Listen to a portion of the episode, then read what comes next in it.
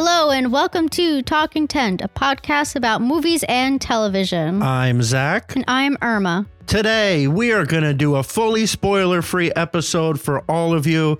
We're basically just going to recommend or not slightly discuss a few of the movies and TV shows that we most likely talked about on the Excitometer episode, but have watched that have come out in the last few weeks.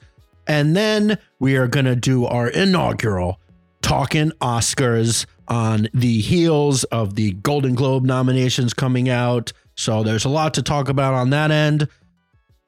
But first, we'll start how we always start with some marital bliss. What's been up, honey? I don't even know. I feel like I've been so busy. Uh, we saw a lot of friends this weekend, which was nice. Yeah, big friends. There's a lady lunch, and at the same time, there was a boy bagel brunch, and then everybody yeah, well, the lady lunch was planned months ago, and then some boys decided to glom onto our plans. We had a wonderful time. Uh, let's see what else. We were in New Jersey the weekend before, helping some friends with their new house, picking out tile. It was a lovely time. yeah, you were like the child, like just sitting there, like touching I things you shouldn't just be trying touching. to occupy myself. yeah. Then we went to a um, was it like a kitchen bathroom showroom kind of, Mhm. and I was just looking at twenty thousand dollars stoves that I wish I could have. And then you got very depressed. One day, one day I'll have Yeah. those wolf. We decided we're a wolf, we're going to be a wolf family, not a Viking family. that was the, that's the big news. Yeah. That's the big news. When you when everybody here subscribed, maybe we could get Wolf to sponsor. that's the new goal. Okay. Please subscribe. Uh, tell all your friends. Uh, on the industry talk, I just I just mentioned it. The Golden Globe nominations are out, but I think we'll talk about that uh, to close this podcast when we're doing some talking Oscars.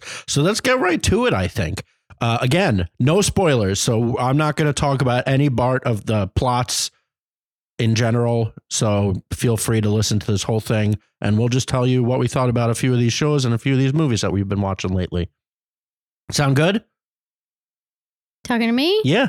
Yeah, I don't know. Okay. Do your thing. Let's start. We're going to start with the TV side and a strong recommendation from Zach. And I think Irma too, but I fear most of you won't be able to see it because it is on Paramount Plus. But if they're still doing a free trial, if you can find, I don't know, maybe you get like a week free. I don't know how it works, but you should do it for a lovely Australian comedy called Colin from Accounts. We Yes. did discuss it on the Excitometer if you go back. Um, but it is just your classic rom com, meet cute, will they or won't they? But it's Australian and it's, it's like, kind of, I've heard that it's like you're the worst compared to that, you know? yeah, not as, not as, um, I don't want to call it brutal, but like they were way worse. You're the Yeah, worst. They yeah, were way yeah. worse people. These, there was just like a dry sense of humor, but it was so funny. Even all of the side characters were so funny. The people he worked with were hilarious. Uh, an actual fun tidbit: they're actually married, the two leads. So Mhm. they wrote it together and they they star in it together, and it's just great. Yeah, I honestly really loved the show. It, I feel like it's a good show to just like have for when you're watching, like, uh, The Curse. Uh, let's put on Colin from Accounts after, Yeah. you know? Palate Um, cleanser. And also, it has a very, very cute dog. So, if for anything, watch it for the dog. The dog is wonderful. It reminded me of if anybody watched Platonic on Apple, but much better. So the show with Seth Rogen and Rose Byrne. Yes, yes, very Uh, similar. Actually, you're right. Kind of, kind of. Well, they own a beer. Yeah, one the of the guy who owns a brewery, so that's similar. Except those one, they're they're not friends in this. They're strangers who meet. But it like it had a similar vibe. But Colin from Accounts was so much funnier and just so satisfying. It was great. Highly recommend. Use your Paramount Plus promotions if you can find them.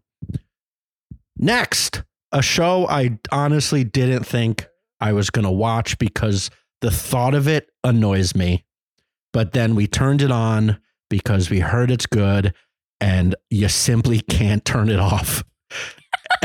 and we watched it so fast. It is the Squid Game challenge, like the reality show that Netflix made Squid Game into.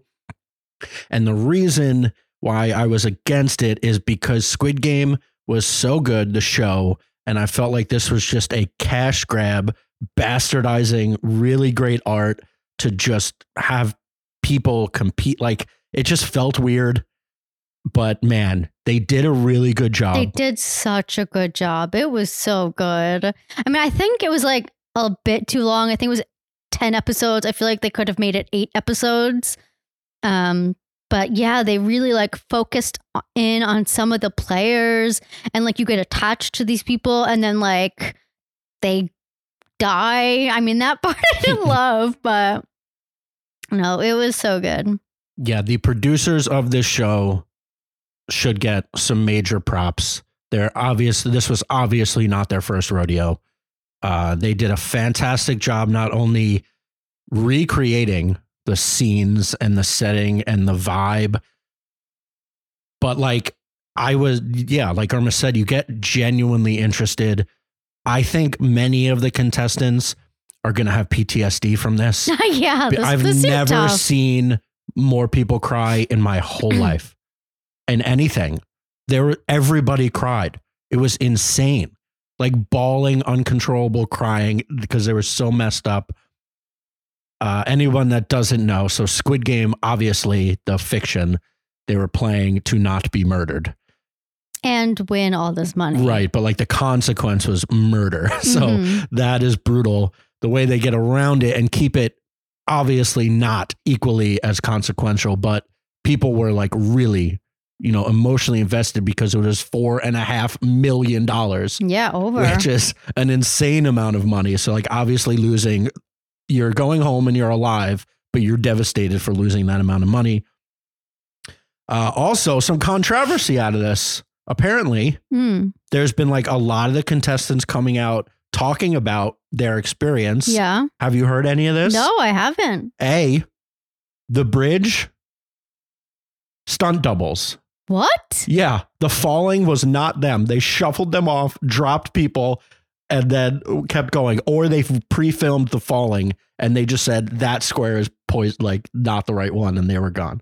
Isn't that crazy? Yeah, that's stupid. I don't like that. Second, I guess, like, yeah, if you're gonna get hurt, you don't want to get sued. I don't know. I also heard that they because it was in a hangar, as we saw in the mm-hmm. like the behind the scenes after, it was apparently very cold and people Mm. had like circulation issues and they're suing them for like frostbite and Oh such. God. So a lot of behind the scenes issues, but they're making a season two, so it, it didn't devastate the show. Uh, yeah, again, I think we recommend it. It was it was too long, probably two episodes at least too long. Some of the end was like, uh, it got like parts were frustrating. It wasn't the best show, but it was definitely captivating, and I like couldn't turn it off. And we kept being like, all right, we just need to finish this, which is a classic Netflix thing, right? Next show. Now we're getting three prestige dramas that we talked about that we are very much looking forward to. And we'll start with the most controversial and confusing one.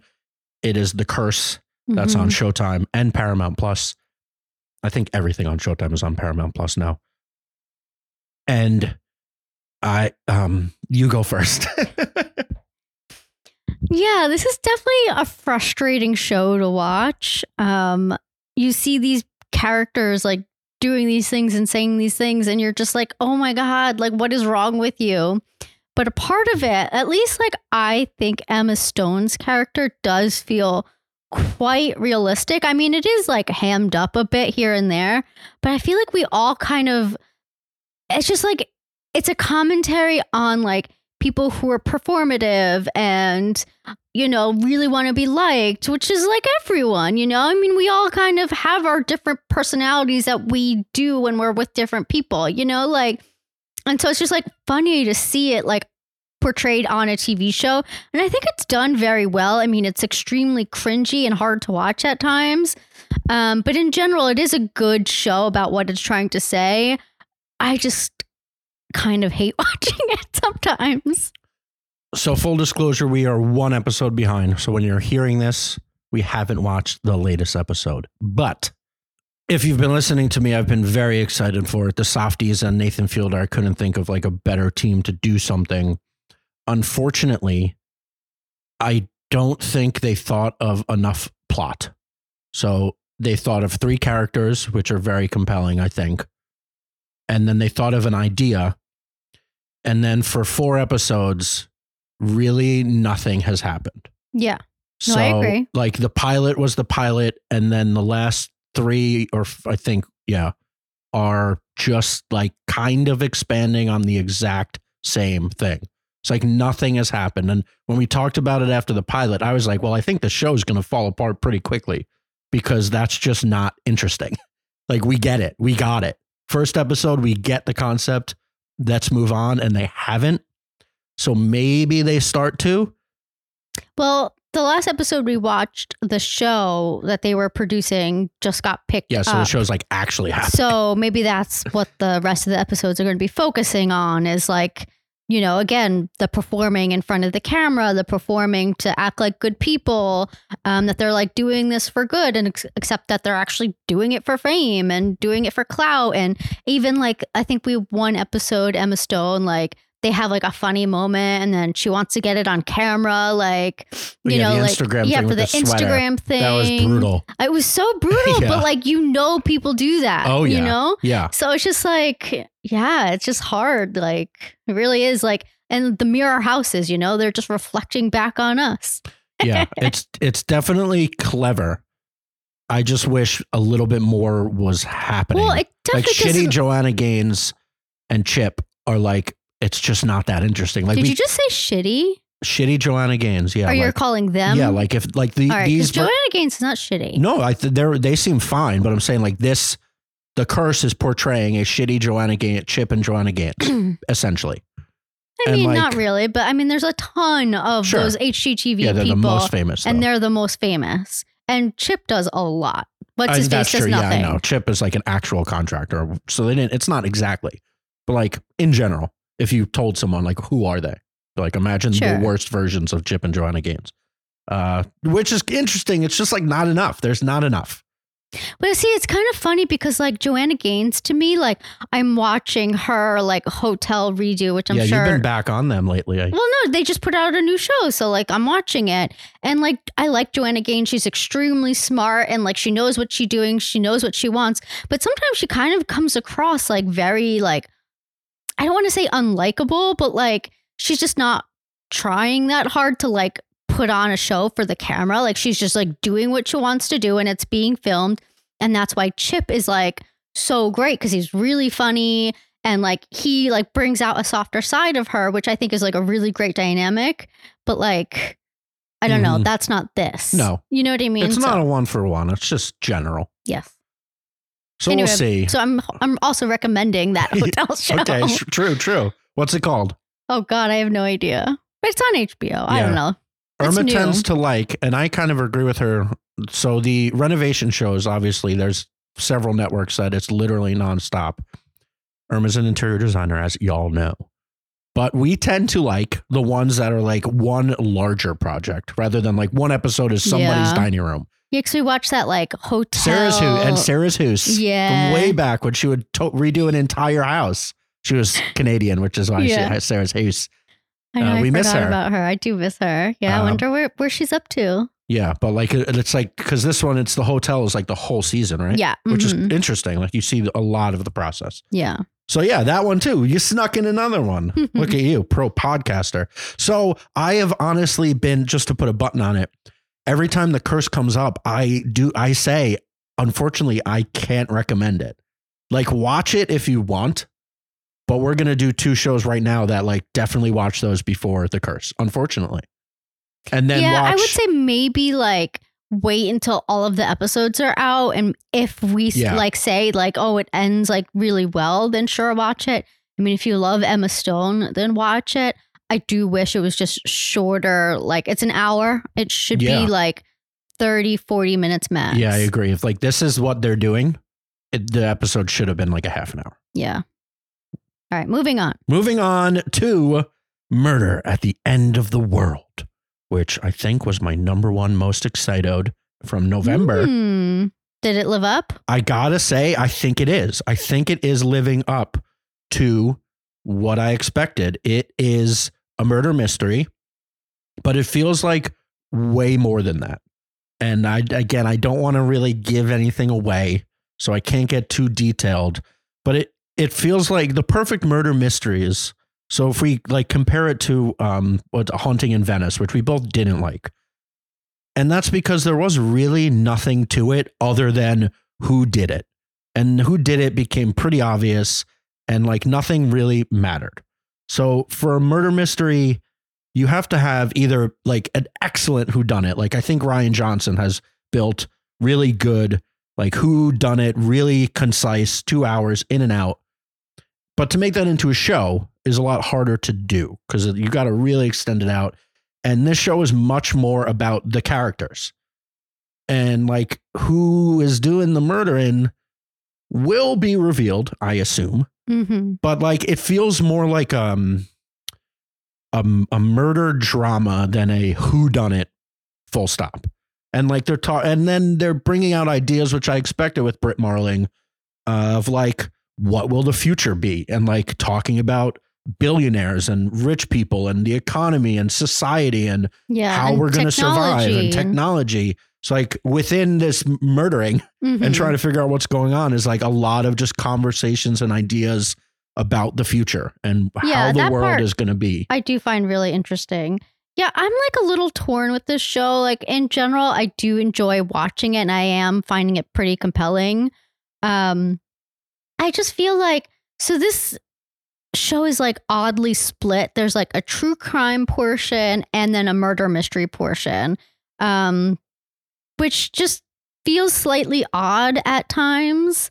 Um but then like with the murder mystery, they're like at in the end of the world, I guess you could say like they're in Iceland, I believe. Mhm. And I feel like we were introduced to like the people in this hotel pretty early on, but then a lot of them have disappeared, which maybe is intentional so you kind of forget about them. But like I haven't seen them in so long and so half the people I'm like who's this person when they pop back up. So I'm finding that a little tough. Um but in general like I am enjoying it and I I do like that it's like kind of a thriller.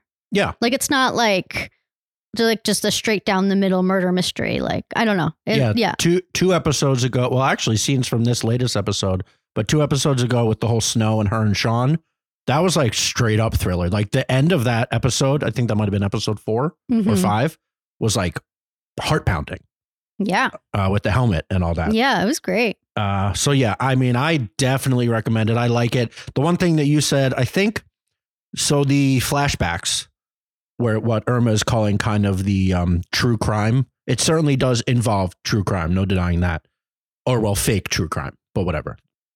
Uh, I that's more of like the love story, like filling in the gaps of Bill and Darby. Yeah. Like it doesn't really matter that they're hunting down a killer. It just so happens, and that she's very good at it. We're told. Yeah. Uh, so yeah, I just think it like fills in the gap. Otherwise, like we wouldn't realize how much she feels for him.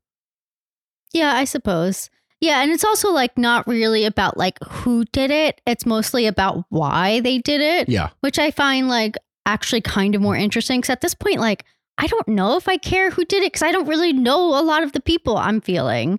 Um I feel last episode yeah. Except Clive the one that we think did it. We kind Yeah, well, I mean, who knows? Yeah. But la- in the last episode, we finally got like Clive Owen's episode, and I thought he was so good, and I'm like, where's he been? Yes, I thought the same thing. So I think Emma Corrin is doing a very good job playing this like very particular person.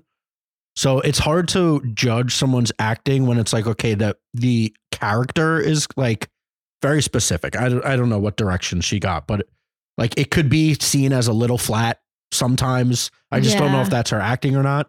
And but then like Clive Owen comes in and just is dropping hammers, and he didn't even do that much. I know. And I was like, God damn, this guy is so awesome at acting. I know I say that a lot where it's like, I don't know why it felt so good, but it felt so good watching well, him. he's also in a like menacing. Like Yeah. he's scary. Well, he, yeah, he's doing that thing that maybe I celebrate a lot where it's like, yeah, he's scary and menacing, but like so confident and trustworthy and at the same Mhm. time like just so like um uh competent Yeah. like this competent scary potentially genius he's just great yeah. And Darby comes across kind of the opposite. Just you keep doing that. kind of the opposite. Like she, I think she's meant to look, cause she also has pink hair. She's Yeah. meant to look like young and Yeah. like a And, well they keep teenager. highlighting that and also like that she's very young like like curious you know what i mean which is all amazing but yeah i feel like they're really like setting her apart from everyone else anyway yeah yeah no, i think it's I great belie- but I agree you know recommend it's on hulu so most of y'all should have that very good and finally on the tv side also on hulu also on fx the fifth season of fargo starring juno temple and john hamm and several other people um uh, jennifer jason lee and dave foley did we talk about this one at all i don't think so right okay Maybe, maybe just, just, to the each pilot. other Maybe just the pilot. Hmm.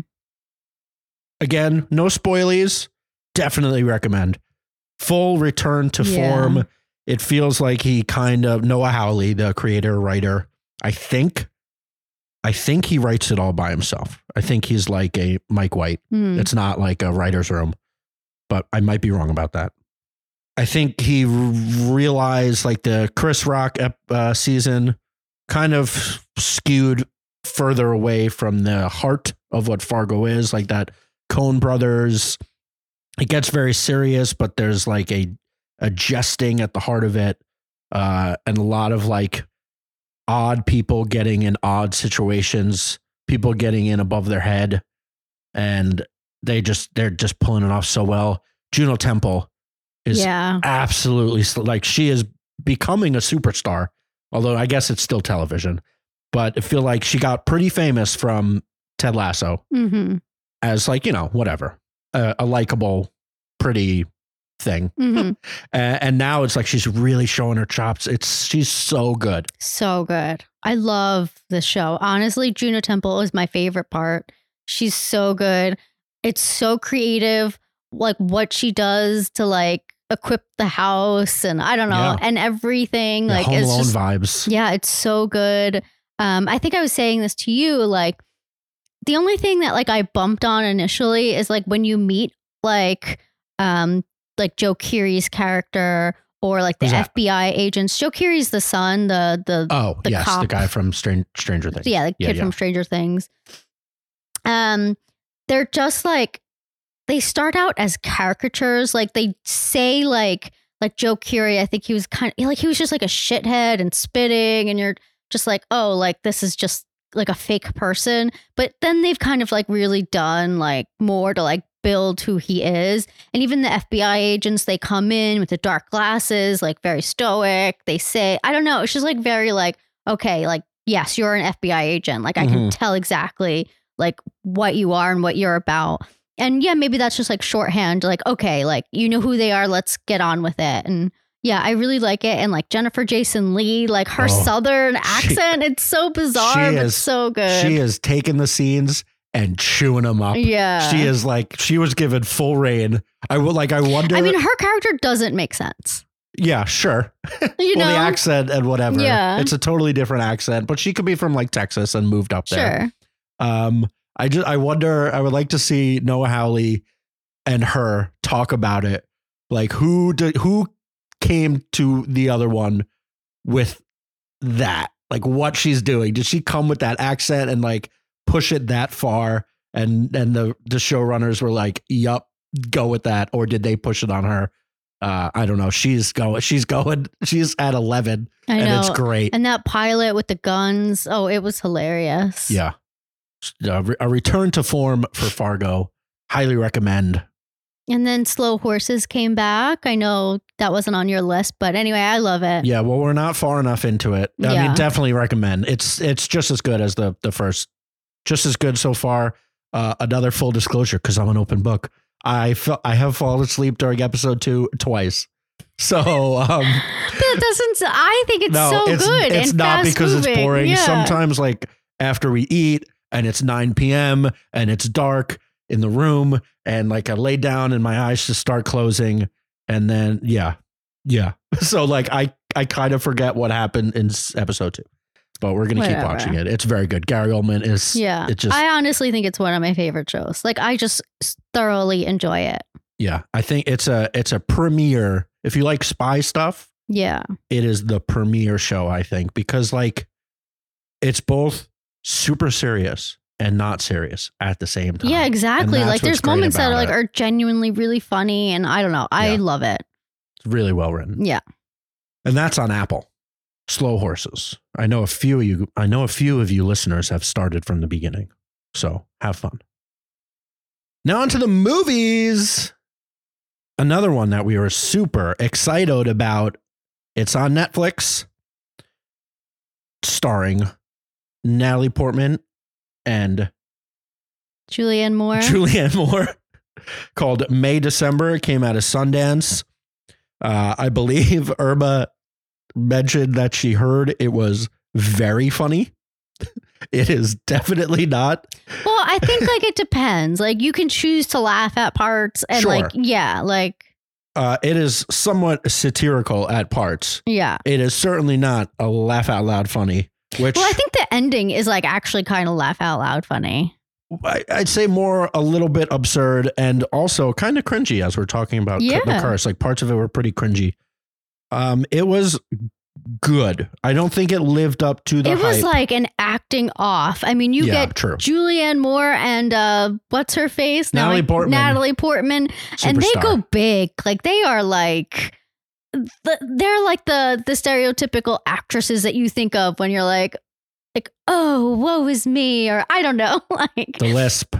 yeah it was just like yeah the lisp like it was just crazy like they are so over the top as performers and I loved it and Charles Melton Oh, was so good he was and good. I was so impressed that he was able to hold his own with the two of them. Um, and I think he's like shooting up. Like I, th- there are talks that he's going to be nominated. yeah. Um, which is I find so exciting. Yeah, it's interesting that you talk about that. It's kind of a gender swap of the normal, unfortunately. So Mhm. hopefully this is signs of the the future where like two superstar actresses and the young hot actor, as opposed to like a movie um like uh Wolves of Wall Street that was like Leonardo DiCaprio and also uh, what's what's Margot Robbie? Mar- like Margot Robbie was like the young hot thing trying to keep up with these superstar actors. It, it was the other way around, and he did a great job. Yeah, Natalie uh, Natalie Portman is so good. She's so good in everything she does.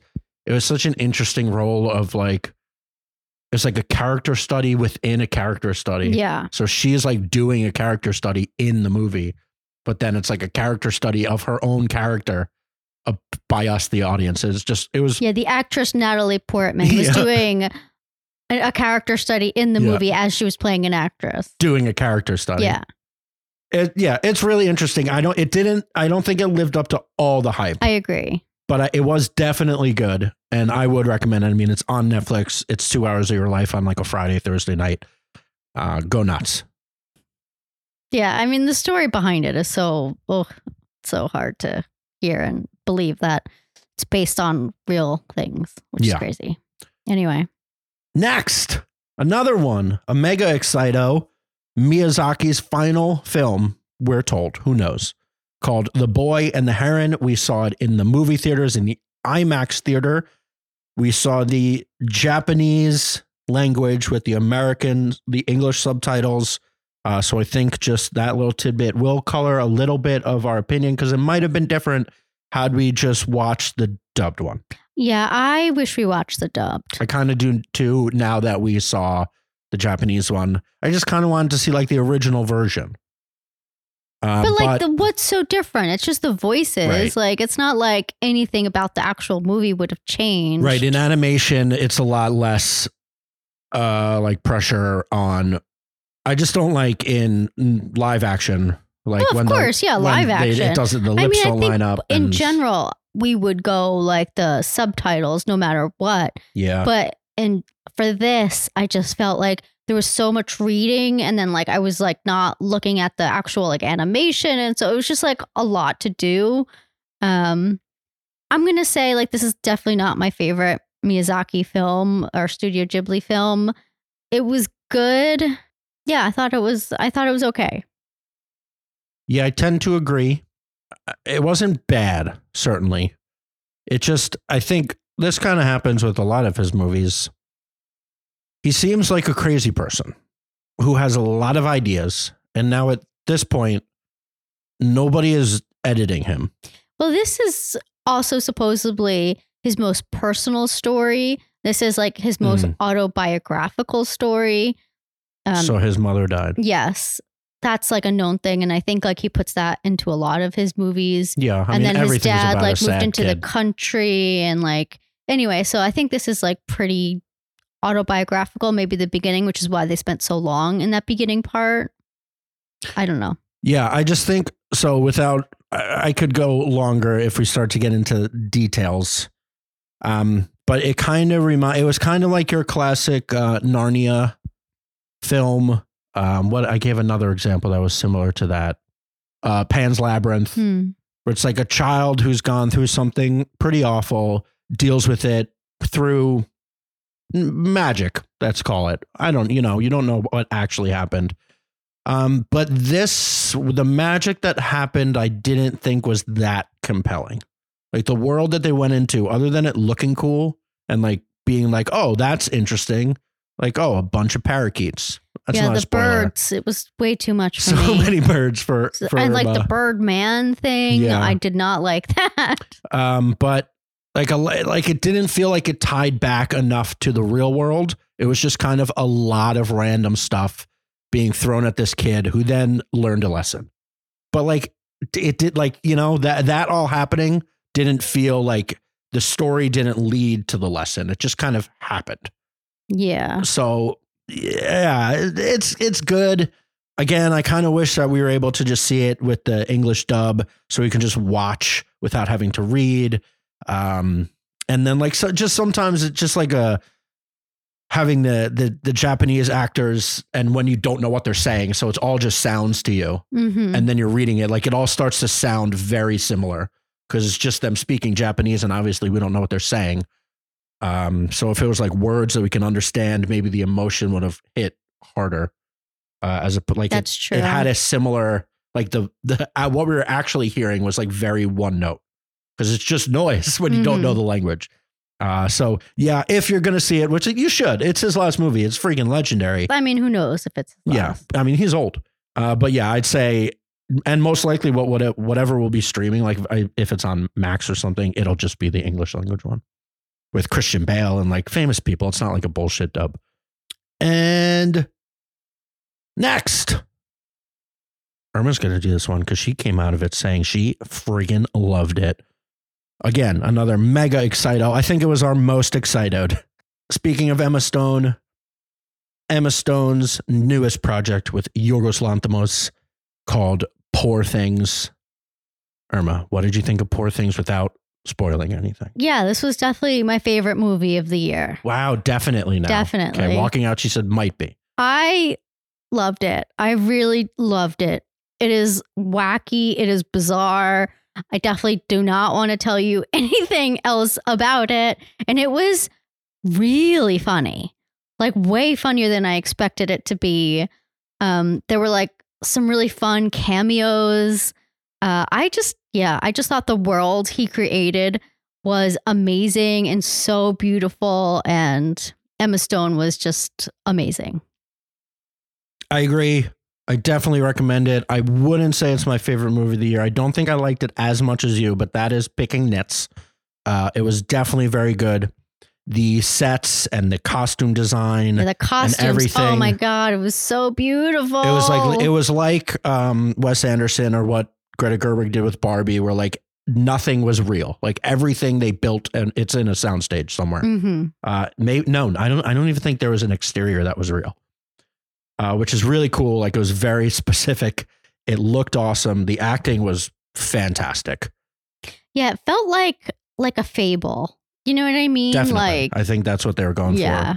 for. Um, my tiny nitpicks, without again talking actual details, I actually don't think it was funny enough. Hmm. Like it was definitely funny, like ha ha ha. I giggled a little bit, but it wasn't like laugh out loud funny. And then there wasn't enough plot points. what do you mean? Like not, like it just not enough happened. Like and it was again too long. 2 hours and oh, 20 minutes. You could have easily shaved 15 minutes off. I don't know why every single movie is so long yeah. these days. Uh, but still really good. Like uh, top tier. It's going to get nominated.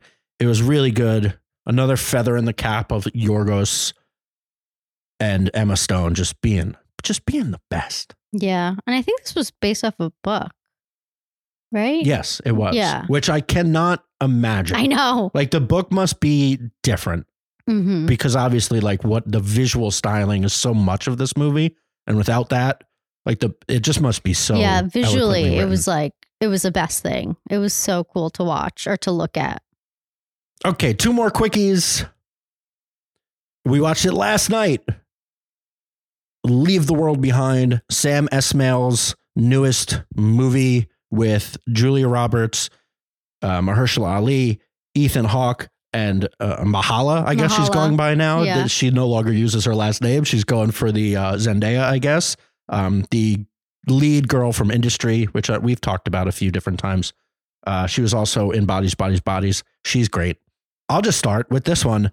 And I think you're going to say the same thing. I liked this a lot more than I thought. Actually, you know what? I didn't. I liked it just as much as I thought I was going to. The reason why my expectations were slightly lowered is because the general public seems like wishy washy on it. Like Hmm. I've seen just based on scores, which, are, you know, who knows? Uh, the scores, the numbers are lower than what I thought a Julia Roberts, Mahershala Ali, Sam Esmail thriller would be. But I thoroughly enjoyed it. Yeah, I really enjoyed it. I thought it was really well done. Um, I loved like Sam Esmail's like camera for- flourishes, especially in the beginning. It's all was very disorienting. Very, you said showy. You said it. Yeah. Was, it was really they were. He was really going for it in the keep your vision captivated, like the and the mute lots of music. Yeah. Yeah, it was so good. And Julia Roberts, like, if you haven't watched it yet, like, her part is pretty tough. And, like, you have to get a Julia Roberts like person to be able to do that because you still want to like her. You know what I mean? But she's kind of an awful person. Well, not even kind of. She is an awful person. I don't know. It's just so good. And actually, I was listening to something, or I listened to an interview with Sam Esmail, and he was saying that like the original, uh, so Denzel Washington was originally cast to play in uh, GH Mahershala Ali's character, but I really did think Mahershala was amazing. I just love him. He does a more stoic. Mhm. I wonder Denzel uh, would have gone bigger. Maybe Usually, who knows? Of course, but um, you're saying he's like a Julianne Moore, yeah. um, no, I'm saying he's like a um. Natalie Portman. No, who's the Nicole Kidman. Oh, yes, Uh, she is an over the top actress big. as they well. They go big, but sometimes, well, most of the time, it works. Um, but yeah, I love Mahershala. Ali was so good, and uh, yeah, it it was really good. I think I haven't really read or listened to any of the people that were like a little bit lower on it. I'm not gonna. I I could understand a few people being annoyed by a certain aspect of it, which I'm not gonna say because that it'll spoil things. Um, but maybe we can talk a little bit more in depth when more but I did love like the see it. ambiguity of like what is happening. I thought this movie was genu- genuinely terrifying. Yeah. and it really like played off of what we have all been through with like the pandemic and like us not knowing what is going on, and obviously like made it a million times worse. Yeah, I just thought this was great. Yeah, I really liked it. Good job, everyone involved. Oh, and I don't know if this really matters, but Myha'la's character in the book is actually like the like it was supposed to be Mahershala's wife, Huh. but he, I guess, M- Sam Esmail wanted to bring like a younger generation into the story. So, I think that was a wise choice. hmm. She did a great job. She's always good. Uh, and then finally, just from Zach, I've watched a few not brand new movie. Well, actually, two of them are new. So in the Excitometer, we talked about kind of the Christmas horror movies in It's a Wonderful Knife and The Sacrifice Game. Both are currently on Shudder. So if you have Shudder, you can watch them. I would say The Sacrifice Game is better. It's a Wonderful Knife is a lot more fun though. So it depends what you're looking for. Uh, Justin Long in It's a Wonderful Knife it go go it goes hard at they're just having a good time. Um, the Sacrifice Game did a cool thing of kind of mashing up two different horror tropes into one story. It's like a home invasion type thing, and then a, uh demon situation, uh, which is really good. The downside of the downfall of that is when you put so much weight on such a young actress. It's always like it's always like you, you never know what you're going to get. She did a really good job, but she is also still just a kid. So like who knows if they made that girl um, you know, some 19 year old potentially could have been better, but she did a great job for however old she is as a as this young girl. Uh, and then one thing I really loved that I watched on Showtime was called The Civil Dead, which is starring uh, two comedians. So it's Whitmer Thomas, who is a stand up we watched. I don't know if you remember it, but he's very funny.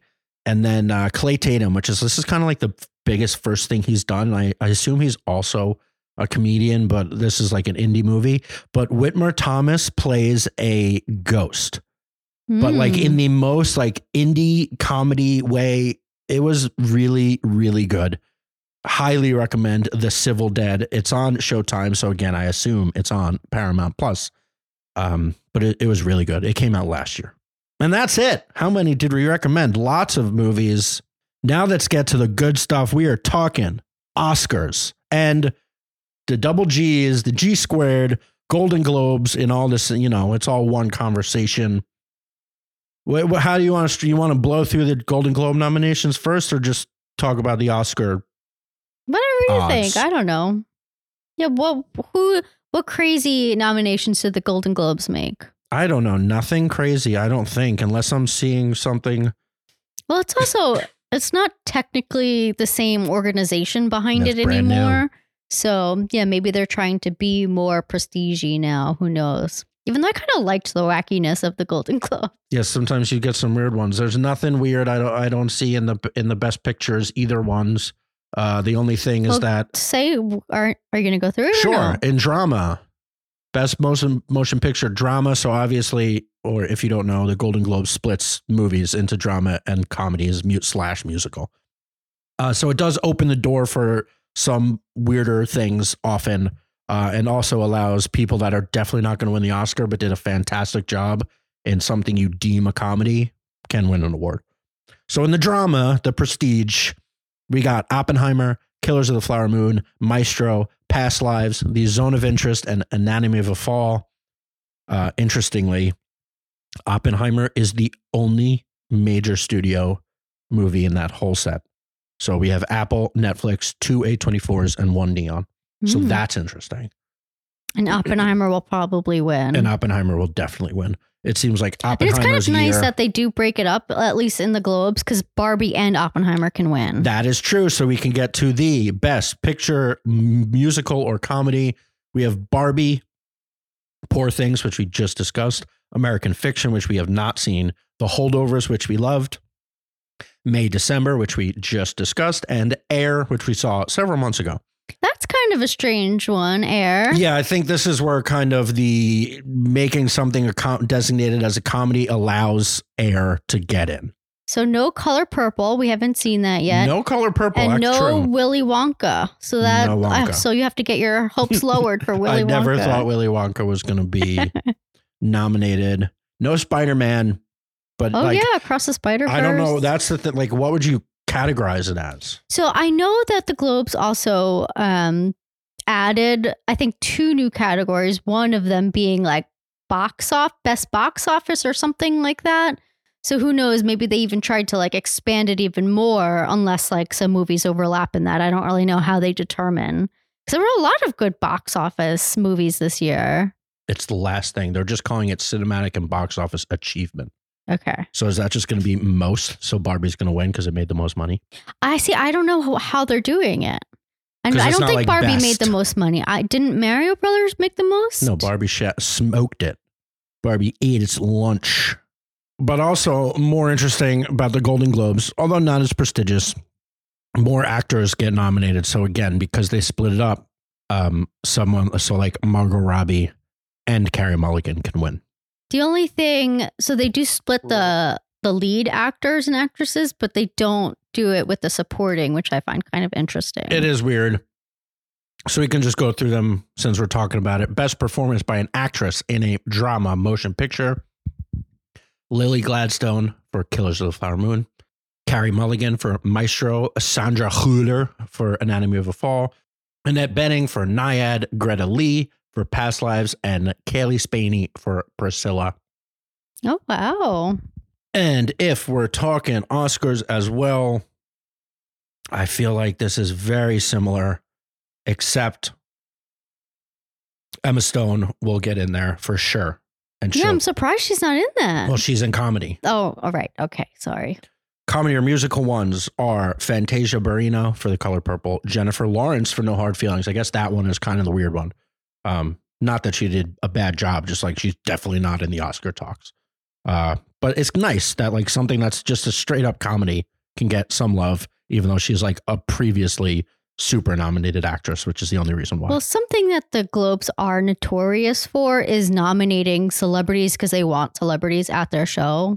True. They're So- often the ones also that kind of crown the ingenue first. Hmm. So like Jennifer Lawrence won first there. Yeah. Emma Stone won first there. Things like that. Uh, Natalie Portman for May December. Alma something for Fallen Leaves. I don't even know what that is. Sorry.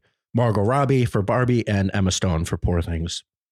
That's a pretty crazy one. Yeah. I don't know. I think honestly, so I kind of came to the conclusion that I think Carey Mulligan is def is well definitely winning the Globe, even though we haven't seen it. I've just Ah, never People want Lily Gladstone. And there's a huge backing for her. true.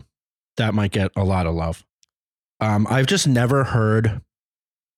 So obviously, Oscar voting and such is a lot of campaigning, and I have never heard a movie campaign so hard for its lead actress as Maestro is doing. Like in every commercial, every ad read on a podcast, it's like Bradley Cooper's Maestro with the stunning performance by Carey Mulligan. Like that's in the copy that they're sending out. Yeah. And it's like everybody, all- the posters want to highlight how good Carey Mulligan is, Mhm. which like I've never seen before. Obviously, people like you hear the whispers, but it's like every commercial is just talking about how good she is. well, I think and, like, now they're people just being just more suit. overt about it, especially because like this campaign season is like Yeah. shorter apparently. So So on Gold Derby, Carey Mulligan is number three with the odds for Best Actress at the Oscars. who's number one and two? Emma Stone and Lily Gladstone, but very close. Those two are very close to each other in odds.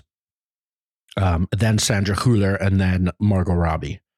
Even uh, though I loved obviously Emma Stone, I don't think they're gonna give her her second No, it's Oscar. too it's too weird. This was it was a weird one. yeah. Uh, yeah, I I could definitely see Lily Gladstone winning that.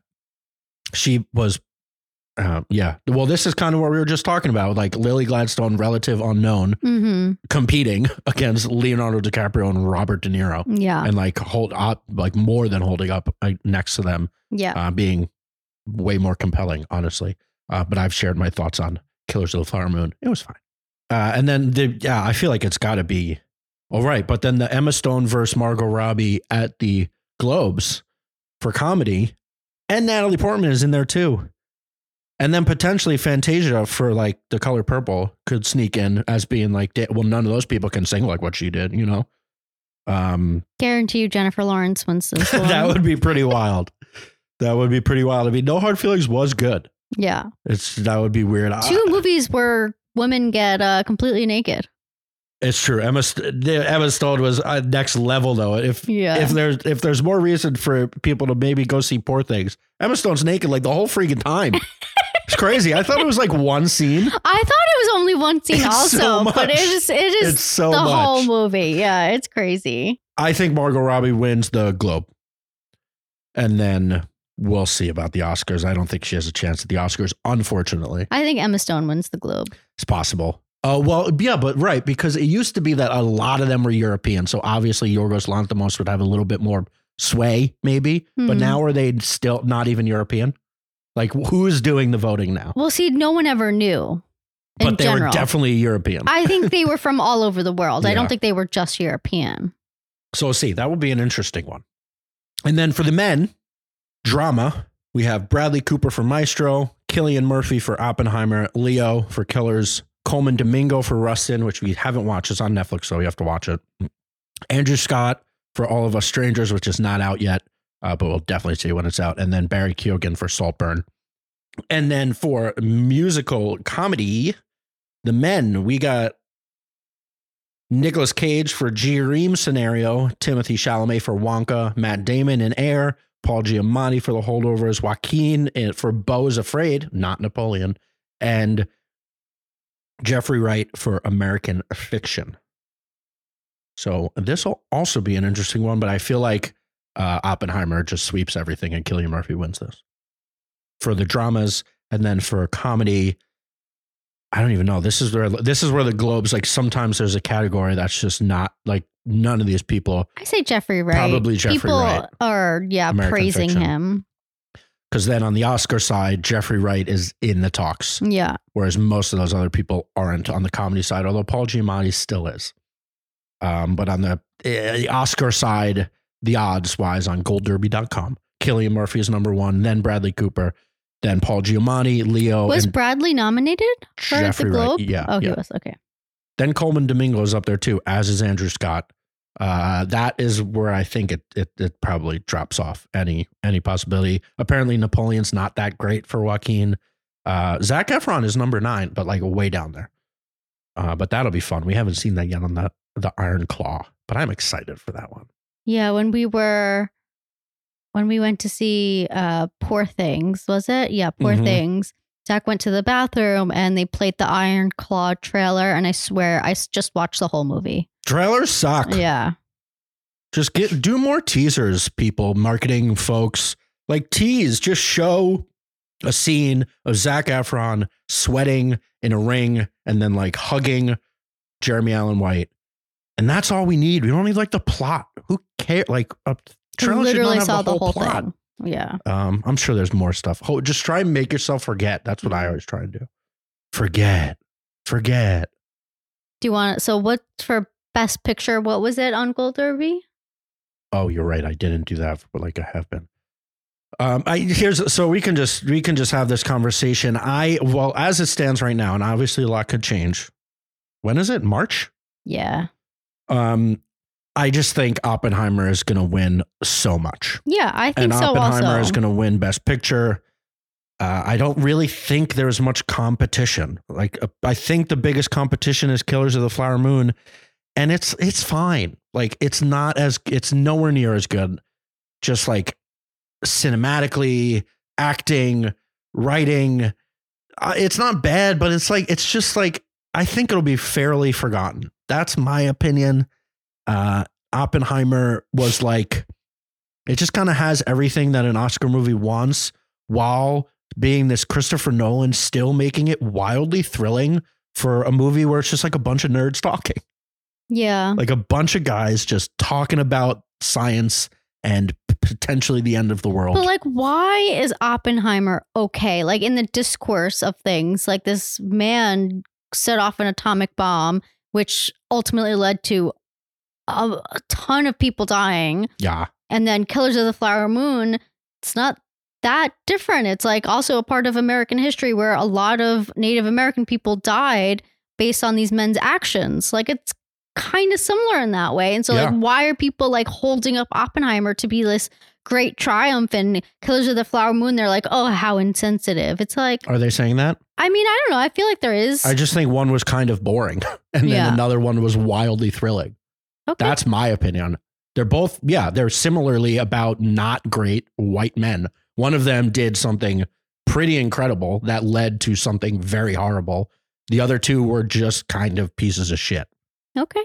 I'm just Um, saying but yeah, I mean, the, yeah, I mean, I also agree that Oppenheimer's going to win very easily at this point, unless like Maestro is like amazing or unless something else like comes out. Um, Yeah, and just, and the fact that it made nine hundred million dollars, it's like both a celebration of like what movies can do in the discourse, and like it it triumphed in that way, made a shit ton of money. Like it, it just kind of has everything for it. It's a director that everybody loves, but hasn't been celebrated because he's mostly a genre director. So the first time he didn't do genre, just like here we go, give it to you, baby. Uh, but behind those two, we have Poor Things, number three hmm. uh, which I again uh, ha- definitely nominated. Happy it's there. I say it's, Poor Things wins. I'm changing weird. my nomination. It's like well, everything everywhere all at once last year was against not against something as massive as Oppenheimer or Barbie. Like everything everywhere all at once comes out this year, it's not winning. That's just kind of what happens. Poor Things is even weirder, just like because because of what it's about Yeah. way weirder. Very interesting, but really weird. Barbie, I'm here for it. I would not be mad if Barbie takes out Oppenheimer. That that I think is the actual competition, I agree. not Killers of the Flower Moon. It's Barbie making like Greta Gerwig made an just so good out of like you would never think a Barbie movie would be this good. Talk about hilariously funny. We're talking about poor things being funny and odd, but like Barbie was cacklingly funny. hmm Uh, then we have the holdovers, Maestro, American Fiction, Past Lives, Anatomy of a Fall, Color Purple, Zone of Interest, and then I think that's it. We have Air, May, December. I don't think any of those have a chance of winning, but we'll see which one of those actually get in. The one thing that I think will be kind of universally talked about as like should it or shouldn't it be in the fold is Spider-Man Across the Spider-Verse. I think anybody that's having a conversation about Best Picture Well, is going to Boy say, and the Heron too. No. uh, yeah, not even not even close to on this list, but also it just came out, so I don't know what if things have to be updated. But Um, yeah, Spider Man Across the Spider Verse, I think, should definitely be in there. I agree. And it I- sucks too because of the animation award will probably go to Boy and the Heron. Not I that it sucks, so. but like, I, I I, don't know. honestly don't think like I think Spider Verse is a shoe in. Like I, not not as many people are going to see Boy and the Heron. Although I guess Spider Verse was a little while ago, so you might forget. They're going to have to do a f- um what do they call it for your information? No, for for your your con- consideration campaign for sure. Uh, but I think they should start pushing it harder to just get into Best Picture. I think it was one of the. It's going to be one of my favorite movies of the year when we talk about that. Probably next episode. Um, it was just it's fantastic. It was visually stunning. It took like five years for them to make. It was incredible. So, I think everybody when the nominations finally do come out and it's not there, it will be the number one like snub. Hmm. Uh, and yeah, we haven't seen Anatomy of a Fall, American Fiction, Maestro, or Color Purple, or Zone of Interest. So the bottom of this pile, we got to catch up. The only one we have seen is Past Lives, which I understand will definitely get nominated and is fine. It won't win. oh man, I thought it was beautiful. Yeah, sure. Uh, and then, okay, back to the Golden Globes, just to close it out for the supporting role, which again, I'm already pointed out that they don't split. I guess it's just it's just too many awards. The award shows are long is long enough Well, because the Golden Globes also does television, Yeah. which we're not even going to talk about right now, unless we are. Nah, we're going long enough. For the actresses, supporting actress is Emily Blunt in Oppenheimer, Danielle Brooks in The Color Purple, Jodie Foster in Nyad, Julianne Moore in May December, Rosamund Pike in Saltburn, and Da'Vine Joy Randolph for The Holdovers. Again, another kind of star studded affair. And I think it's going to be Da'Vine Joy, and that's going to be wonderful. I'm actually kind of surprised by this like supporting actress. Like I just feel like yeah, like it honestly could be anyone's. It certainly could when you have Ro- Julianne Moore is very rarely nominated for supporting Hmm. because she's almost always the lead. Uh, same with Jodie Foster when she's Yeah. in things. So it's two kind of legends in a in a category they're not normally in. Uh, Emily Blunt, who's kind of becoming a superstar in her own right, uh, and then like somewhat lesser known. Rosamund Pike is is in and out. Of yeah, and I don't think it's a secret that I adore Emily Blunt, um, my best friend that we like met up for dinner the other day. But I hated her in Oppenheimer. I think it was a terrible role.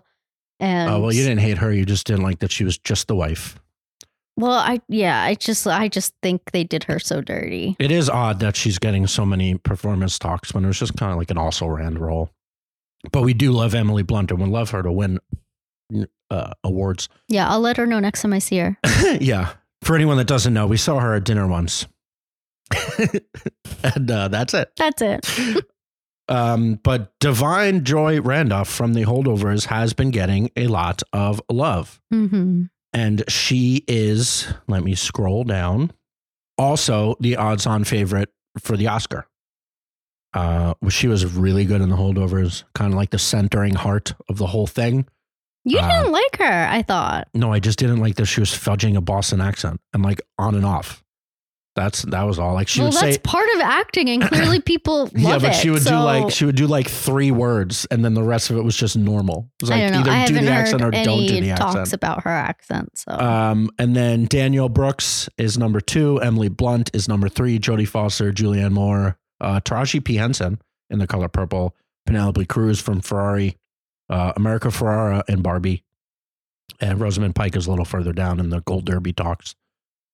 Uh, yeah, so I think it's Da'Vine's. It's Da'Vine's. yeah, I think it's Da'Vine's also. And for the boys, we've got Willem Dafoe in Poor Things, De Niro in Killers of the Flower Moon, Downey in Oppenheimer, Gosling in Barbie, Woo! Charles Melton, previously discussed in May December, and Mark Ruffalo in Poor Things. And once again, an absolute Yeah, this is stacked. star-studded affair. And People- for some reason, Robert Downey Jr. is going to win this award Yeah, and not Ryan Gosling. Ryan Gosling. I think it should be Ryan Gosling. It should 100% but be also, Ryan I think Ryan Gosling doesn't do the FYC campaigns. Like he doesn't get out there and really like push himself. Yeah, he's not gonna ju- he's not gonna juice everyone up like Downey will. Yeah. Downey can entertain So that's a room. tough, but I do think like it should be. Uh, I'm just Ken. I think it really should be Ryan Gosling. I really never understood the so when Oppenheimer first came out when when you when people weren't talking about just how much money it was making with Barbie. Uh, the talk was like, "Oh, Robert Downey Jr. is just winning supporting actor." It's like it's like again one of those things. It happens every year. There's always one where it's like the race is just done. Like that person's winning. Nobody even talks about it. Uh, it's just every award just goes to it because it's easy to just okay be like okay and I vote if you have a vote. It's like yeah, Robert Downey, good good the career. only thing about that is that it could get stale, and then like at these smaller awards, like other people can pick up momentum. So Sure, like what happened last year with Cate Blanchett. yeah, like the fact that um, Charles Melton has like won a couple awards, like oh, that's actually momentum. Yeah, yeah.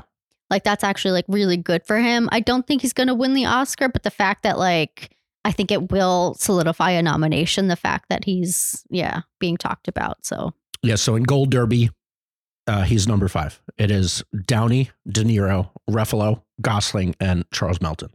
oh, so no Dafoe. Dafoe is sixth. So, you Hmm. know, that's who knows. And then Colman Domingo from The Color Purple in two different movies this year. Yeah. Good job. And Sterling K. Brown, American Fiction. Uh, Dominic Sessa, the kid from The Holdovers, is in talks too. But I feel like if they're going to give it to a, an ingenue, an ingenue, uh, it's going to be Charles You Melton. love this ingenue concept. It's a thing. I just don't. It's a thing. Look at this list. Who cares? And then there's one young guy that's never been in anything that you know of. And he's handsome. he was in Riverdale. Oh, wow. Just saying. yeah. That show was So- insanely Yeah, popular. but like when somebody graduates to the next level and they're young, they're an ingenue. he was also in like History of the World Part Two. I remember that episode. I was like, oh, he's cute. Ooh. uh, but I think I like it's crazy. Ryan Gosling came into this world as this indie actor that was doing all this weird stuff. Uh, like half Nelson, he's like a drug addict t- uh, teacher. Was it Lars and the Real Girl? He's doing all this weird stuff. He's like the guy that is just going to be in awesome movies. He also happens to be a beautiful human being. Then he starts doing a little bit bigger things. He gets very famous, probably because, again, he's a very handsome man. And then He is cast as Ken. People doubt it. They're like, oh, who knows? Maybe, maybe. They forget that he started as the best actor and he put in the performance of the decade. Like, it was, he was incredible. Nobody else could have done that. In every other category, everybody else could do. Like Robert Downey Jr., anybody on this list could do sit at a table and yell at Cillian Murphy. Yeah, I agree. I don't think Robert Downey deserves this as much as Ryan Gosling. I just don't understand. It's going to make me annoyed. I'm going to Well, then you do the FYC campaign for Ryan do it. Gosling. get Gosling his Oscar for being Ken. do it. You got to get out there. not for his like weird indie stuff that he used to do. Yeah, I don't know. That that's the one that's going to annoy me. Everything else is fine. Uh, and then director, I guess, is an, also an interesting race because it's again Martin Scorsese versus Christopher Nolan and Bradley Cooper. Uh, but again, there it's just because Nolan's going to get it. He's the best. It was great. Uh, but uh, for officially, Bradley Cooper is nominate the nominations: Bradley Cooper, Greta Gerwig, Yorgos Lanthimos, Christopher Nolan, Scorsese, and uh, Celine Song for Past Lives, Oh, which is that's very nice. That's good. Two women. Yeah. Uh, there's six nominees. No So Coppola, nice. but that's okay. No Coppola, but yeah, apparently it's not that great. Uh, Priscilla. Uh, and then on Gold Derby, they have screenplays too. We can get to that a la- at a later Yeah, date. let's not get into the weeds. uh, Gold Derby, Christopher Nolan, Scorsese, Yorgos Lanthimos, Greta Gerwig, and Jonathan Glazer for The Zone of Interest. Alexander Payne for The Holdovers, uh, Justine Triet for Anatomy of a Fall, and then Celine Song. So we'll see. The Oscars is set, and and then Bradley Cooper. He's he's number nine on Gold Derby. Oh, wow. Uh, and then Cord Jefferson from American Fiction, which is an interesting one, kind of a first time director the ingenue, as you would say. the ingenue, except he's like not that young. But I did learn, I did learn that that American Fiction was produced by um, Rian Johnson and his produ- new production company.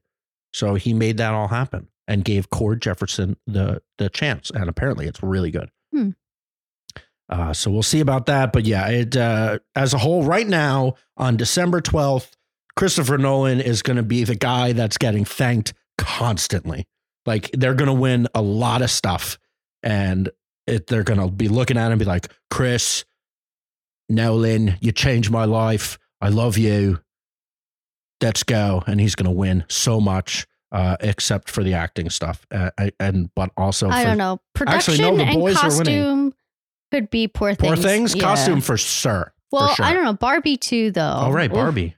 this is a tough year. It's going to be a weird year. Uh, you're right because like the Nolan thing is not his normal Nolan thing, where it's like every below the line Mm. award is going to that because it's this crazy action flick that's like epically directed and and and shot and all that. Uh, so I don't know, like cinematography, who knows? We'll see. But yeah, Zach, Cool. this is the official start of the Ryan Gosling Oscar campaign. Ryan, if you need someone to yell at whoever you need to, call me up. Zachary Hoffman, talkintent at gmail.com. I got you, bud. That's it. Uh, and next next episode, I think we're only going to do one more this year. And next episode is going to be our best of the year. We started this year because the podcast started this year. I know, crazy. It sounds like it feels like we've been doing it forever. Uh, but our first episode was the what we loved the most from the previous year. We're going to do that next week before the year ends. We're going to give our top five shows, movies, uh, whatever else comes up. Who knows? Um, so look forward to that. That's always a fun thing to do, kind of look back at the entire year. And yeah, that's it. Thank you to John Welsh for our intro and outro music, and thank you to Craig for the production assistance. Please subscribe. Again, tell a friend, tell a family member, tell a coworker, tell someone you hate, tell someone you love. Uh, do they like movies? Do they like TV? Everybody does. They watch a lot. Everybody watches a lot of things. Every time you ever talk or get in a group with anybody, everybody says, Oh, did you watch this? It's a time filler. It's something to talk about. You could be like, Yeah, you know what? My favorite new podcast, Talk Intent, hosted by Zach and Irma. You might like it. They really get in depth. They have, they're funny. We have a good time. They love each other. Listen to it. Check it out. Talk Intent. Tell your friends. Thank you very much. From our living room to yours, what do you want to watch?